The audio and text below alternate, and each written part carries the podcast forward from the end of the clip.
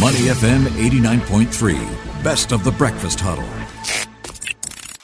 Mind your business with the breakfast huddle only on Money FM 89.3. Money FM 89.3. Good morning. It's the Breakfast Huddle. Elliot Dank, uh, Bharati Jagdish, and Ryan Huang with you. It's time now for Mind Your Business. And we're talking shipping this morning. Uh, an industry that's doing really well, surprisingly well, right? Yeah. Um, I think we went into the wrong business. uh, possibly. did you know I used to take shipping law? I didn't understand anything. Ah, it, it's it's that quite, explains why we're it's, here it's now. quite complicated, lah, to be fair. But I'm sure, I'm sure. if Yeah. you look at the current landscape, right, there's a combination of this booming demand for goods, a global supply chain that is collapsing under the weight of COVID 19, and that in turn driving freight prices higher. Yeah, it's all about demand and supply, Yes, isn't it, yes. at the end of the day? Economics. So we're seeing major Chinese and Hong Kong shipping groups log record revenue and profit growth in the first half of the year. Talking here about tight capacity contributing to this and a shortage of containers in key markets, intersecting with a disruption of operations at a number of major ports thanks to COVID 19. Okay, uh, let's take, for example, COSCO Shipping Holdings, the world's third largest maritime carrier by capacity. They have said that their first half revenue grew 88% uh, year on year to 139.26 billion yuan, while net profits soared by a factor of what, 32 to reach 37.09 billion yuan. One Wow. of the few industries doing really well during this time. Hmm. Uh, look at the figures in the first six months of 2021. The company's container fleet handled 13.84 million TEUs. We're talking about 20 foot equivalent units. Okay. That's a 16.8%, almost 17% increase from a year before that. And you, while you might think that the driving force for COSCO's earnings surge was higher volume, it actually was just price growth. I mean, amid the conditions that we described earlier, that's to be expected, right? Yeah, yeah. But how long can the freight industry enjoy the perks of being in the bubble they are in right now? And how much will end consumers continue to pay for this? How long can we be in this no choice situation? Let's see if we can get some consumer rights this morning. Raymond Krishnan, who is president of Logistics and Supply Chain Management Society, is on the line with us. Raymond, good morning. How are you? Great, Elliot. Great to be back on the show. Yes, thank you so much for taking the time to speak with us. Uh, and I have a new uh, co-host now, uh, Bharati, Hi, Raymond. me. Hi. Okay, let's let's start off by trying to set the mood here. So we spoke back, I believe it was March last year. We talked about freight rates increasing, Singapore businesses how they can avoid the high cost of getting supplies. It's a year later. Uh, tell us about how things have changed, how things have evolved. well, one of the things that we've seen is it's lasted longer than any of us hoped. Yeah? We were all hoping that we would be over the worst of COVID before the end of 2020. But it's now, we're approaching quarter four, and things are getting a lot worse, if not, and not better. So the biggest thing that we're seeing is what you mentioned earlier. Freight rates are going through the roof. Yeah, you're seeing quadrupling of freight rates compared to what we used to pay a year before, and it does not. There's no end in sight. Capacity is still constrained. Containers are in the wrong parts of the world, so getting it back to where it needs to be is a problem. So we're going to have to live with this for at least another six months to a year. If, if and that's a conservative observation. But the thing is, Raymond, I mean, I.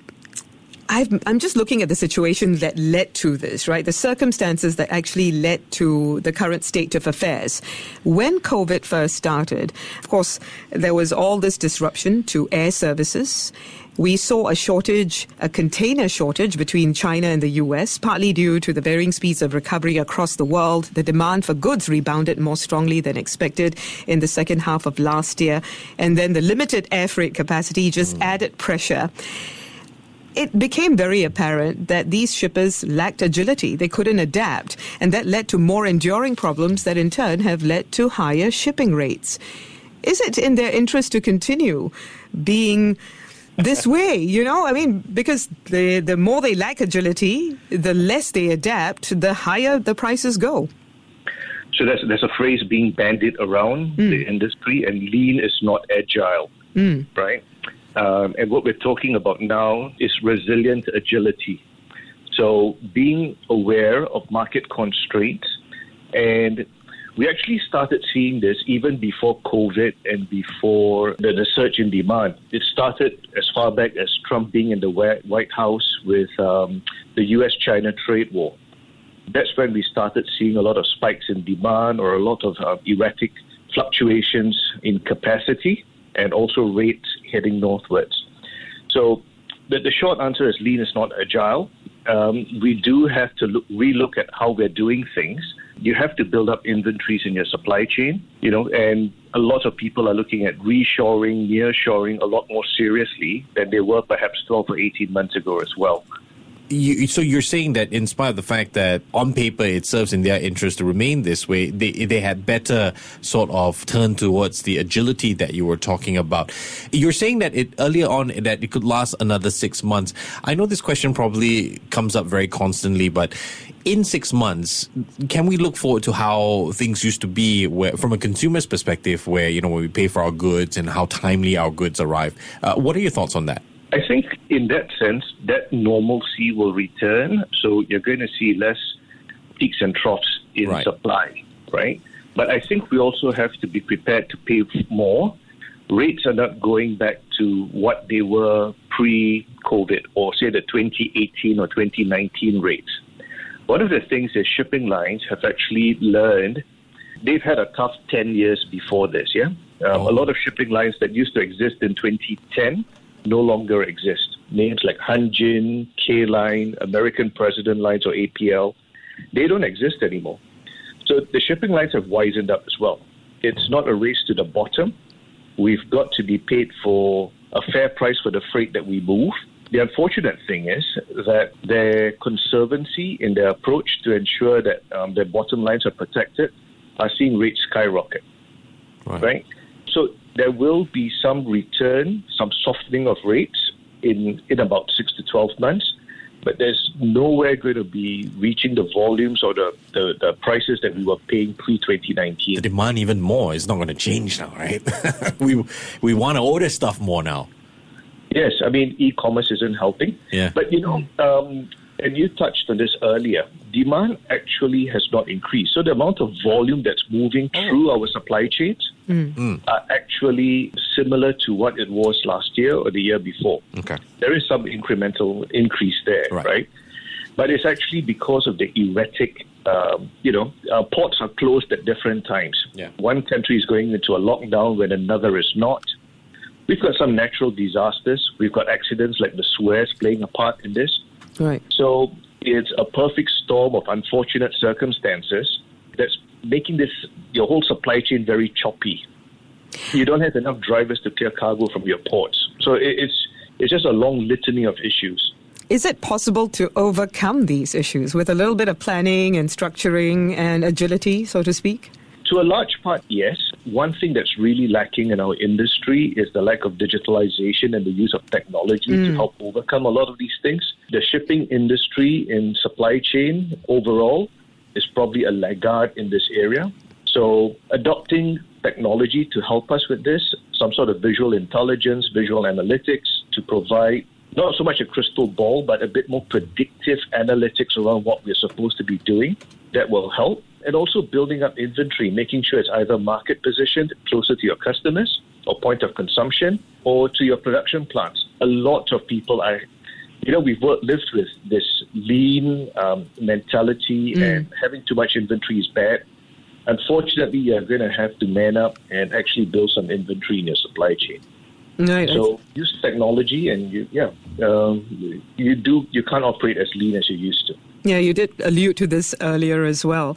The fact is, Raymond, I understand that about half the world's containers are owned by the 10 major shipping companies, and the rest are actually leased to carriers by leasing companies or owned by freight forwarders or other cargo handlers. Some analysts have remarked that uh, because of the lack of competition, and certain deals that are raising concerns about concentration that's hurting the competition, to expect change in the industry could be a little far fetched at this point. Yeah, it is. Um, mm. You know, the only country that has some sort of legislation or authority around looking at what shipping lines do is the U.S. They've got the Federal Maritime Commission.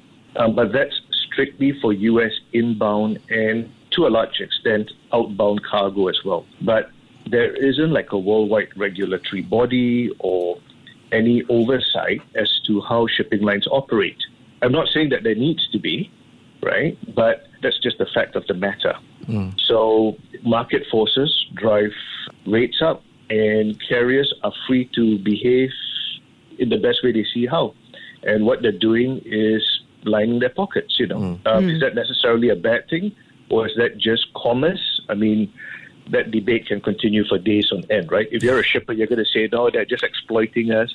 But if you're a shipping line, you're saying, look, we're just responding to what the market wants. Mm.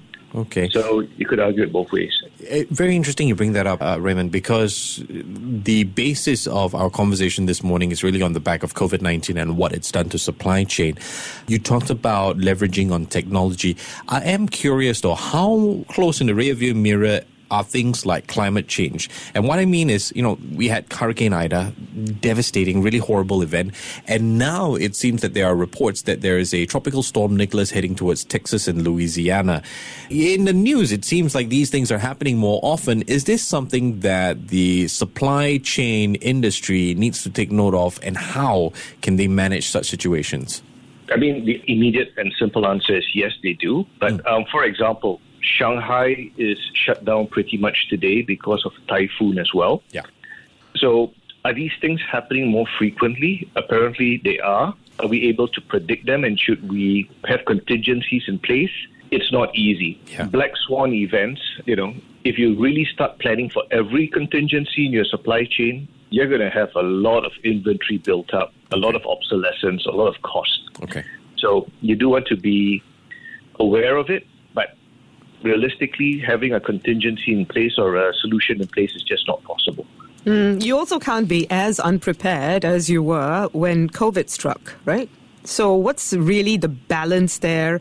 And if you can, also touch on what you mentioned earlier about getting with the program when it comes to technology, because I'm sure those two things are related. You know, being more prepared for contingencies, adopting technology, and uh, doing so also in an environmentally friendly way, because I understand that green tech has also become an issue within the shipping industry. It has. Yeah. So, you know, it's a fine balance. And the unfortunate thing um, is that people have short memories. So we're going to react now. We're going to say, yes, yes, um, lean is not agile. Let's build up inventory.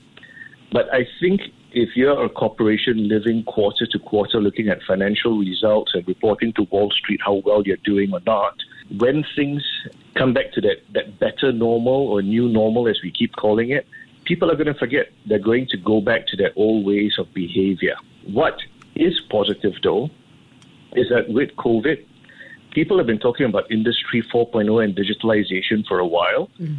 People are being forced so now you're being forced to look at digitalization and tools that will actually help you be more agile, give you better visibility in what you're doing, better control of your supply chain. So that's one of the positives that we're seeing in the last year with COVID. People realize, hey, look, I didn't have this visibility that I need. I don't have that control. Um, how do I do this? Let's let's look at technology in helping us do this. So that's a real positive. We've been speaking with uh, Raymond Krishnan, who is president of the Logistics and Supply Management Society. Thank you so much for your time this morning. Take care and stay safe. Thanks, Elliot. Thanks, Bharati. To listen to more great interviews, download our podcasts at moneyfm893.sg or download our audio app. That's A W E D I O. Available on Google Play or the App Store.